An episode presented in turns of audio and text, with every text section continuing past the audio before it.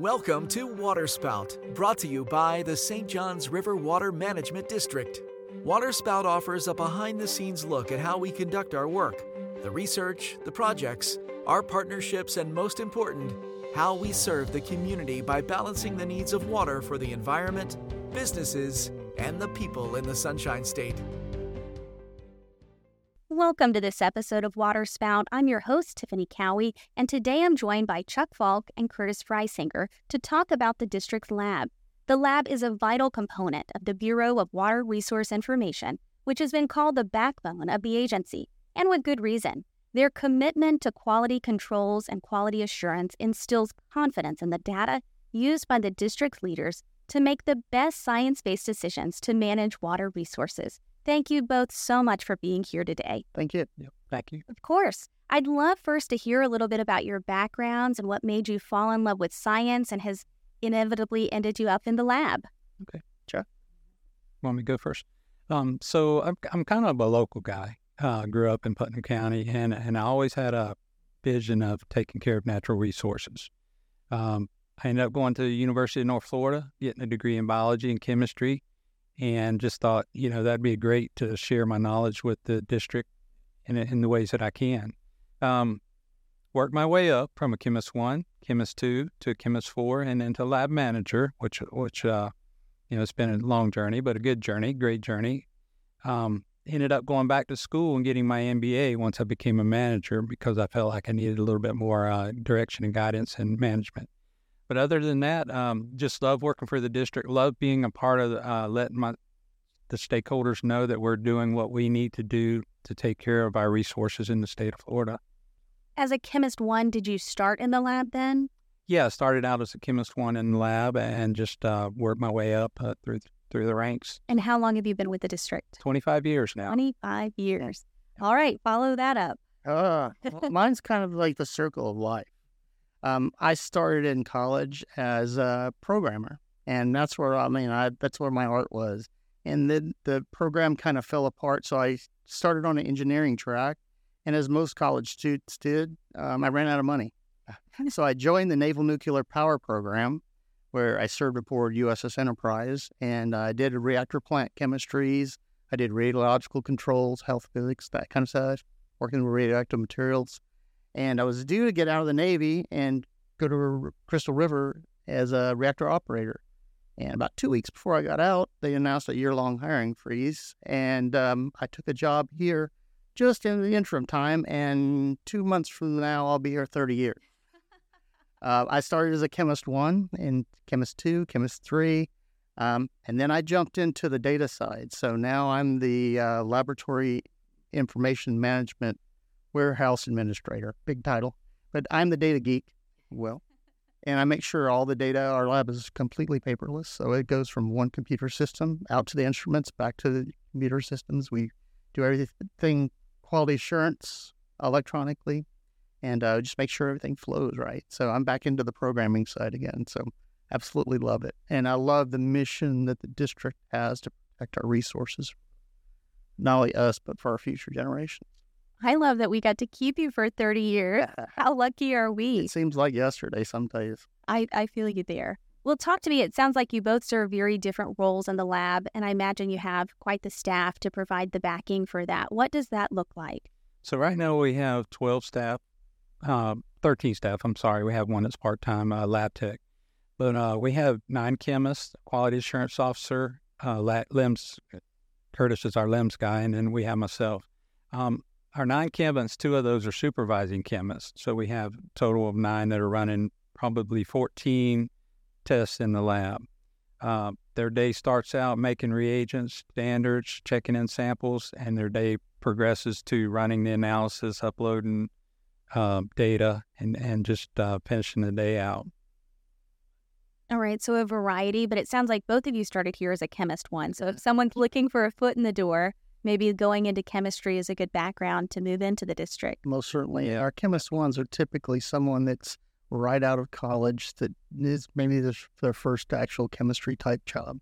But yeah, we, we make sure and set them up for success and, and hopefully they have a career path similar to ours and you just love what you do. I love to hear that. So it sounds like you collect a lot of data, you're processing a lot of data. Who then does that data get shared with? Sure. Um, so pretty much um, when the data is collected out in the field, it comes into the lab. Um, our district, um, we have responsibility from about, if you look at a map of Florida, from about the center of the state all the way down to Orlando to the eastern half, anything along the St. Johns River. But we also, to the west of us, is um, Suwannee River Water Management, and they do not have a lab. So they collect samples and they send us all their samples. So we take about a third of the state's worth of samples. So we have quite a quite a bit of data that comes through our lab. Um, we're on pace probably this year for nine analysts for about 280,000 analyses that will go out. And uh, the way uh, it typically works is everything that's analyzed today, I will load out of our lab system into an environmental database where we start looking at that data for that station, that analyte, over a period of record. So it may be 40 years comparing that data point to these trends. And it starts feeding back information to us as to whether is it within normal expected bands or if this analyte goes up, we're expected to see this one go up. If they go down, maybe we need to take another look at that data point whatever. To just do what we can to ensure that we produce the highest quality data to make the best and most informed decisions. So that data not only when it comes out of the lab, eventually once it gets finalized, I'll push all the data out of our district up to DEP into the watershed information network, the WIN system. And from there, they'll actually push it out to US EPA Water Quality Exchange. So we have a number of agencies using the data, but I would think especially our staff are using it yeah. to make science decisions here. So yeah, most definitely. Um, so we have a lot of very talented scientists that take the pieces and parts of the puzzle that we produce, these these different analytes, to get a better picture of what's happening in the various regions that they're looking at. So we've had the pleasure of speaking with a couple of those scientists here, and they do just blow you away with their knowledge base. Yeah. And you guys are too. I mean, how how blessed are we at the district to get to have people who are professionals and dedicated to their field? Oh, yeah. Well, you know, it always starts with a quality work product, right? We ensure the best quality base. So what we build off from that is uh, the top notch as well. Perfect. All right, well, we're going to take a quick break and we'll be right back. The St. Johns River Water Management District is committed to preserving and protecting Florida's water resources for generations to come.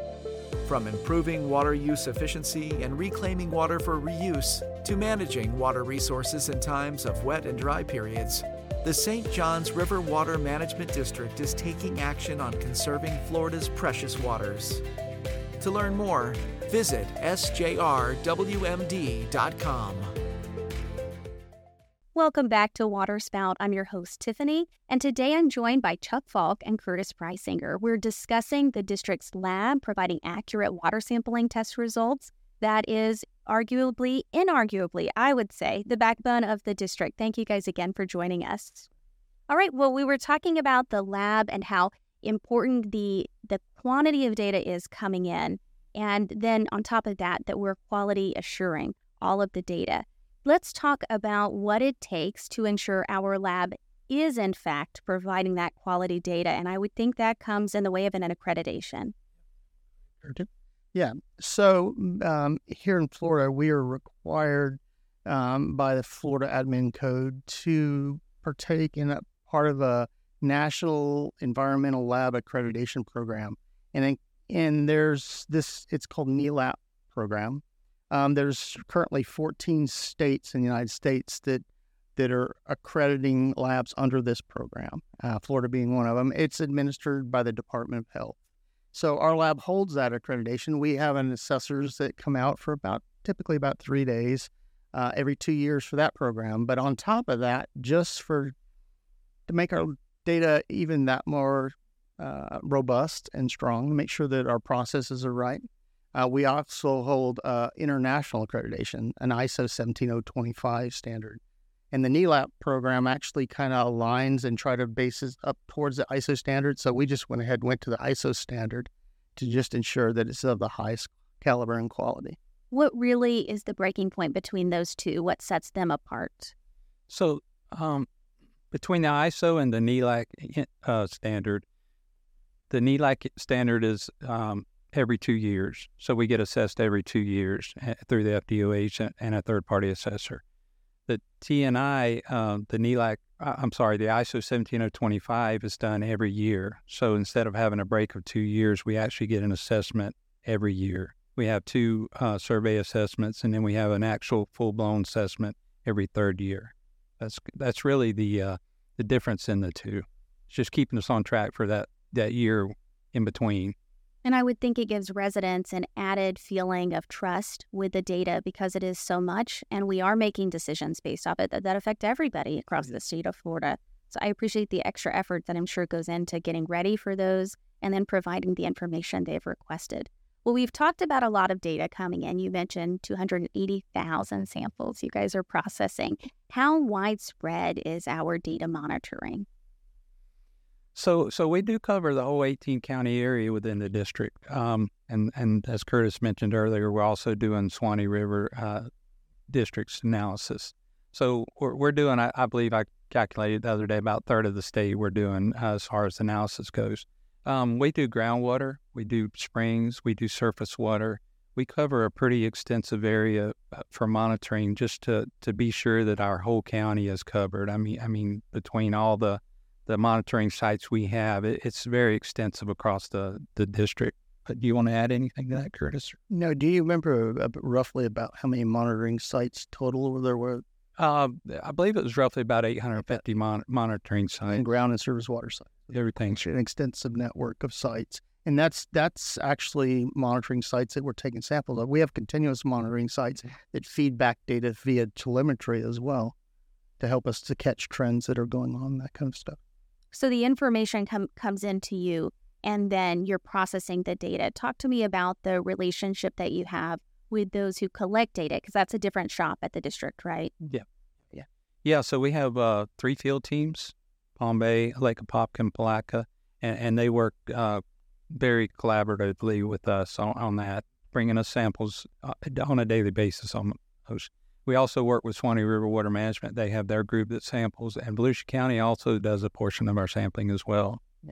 And with those samplers, there's different periodicities that we look at different things. So some of them might be a, a weekly monitoring, someone might be monthly, bi-monthly, that kind of stuff. So between our project managers and our LIM system that kind of helps them coordinate all those sampling efforts uh, they'll look into that and figure out where they need to sample. So we make sure that we're continually covering what we need to on, on a routine basis. How do you make sure that's happening during something like a hurricane when the district shuts down? But I imagine getting this data, the need for that never goes away. No, um, that's tough, uh, especially during Irma. That was a, a tough situation. Um, um, it, it's we we still do sampling eventually because looking at the trends before hurricane and then after hurricane are just are really important things to look at.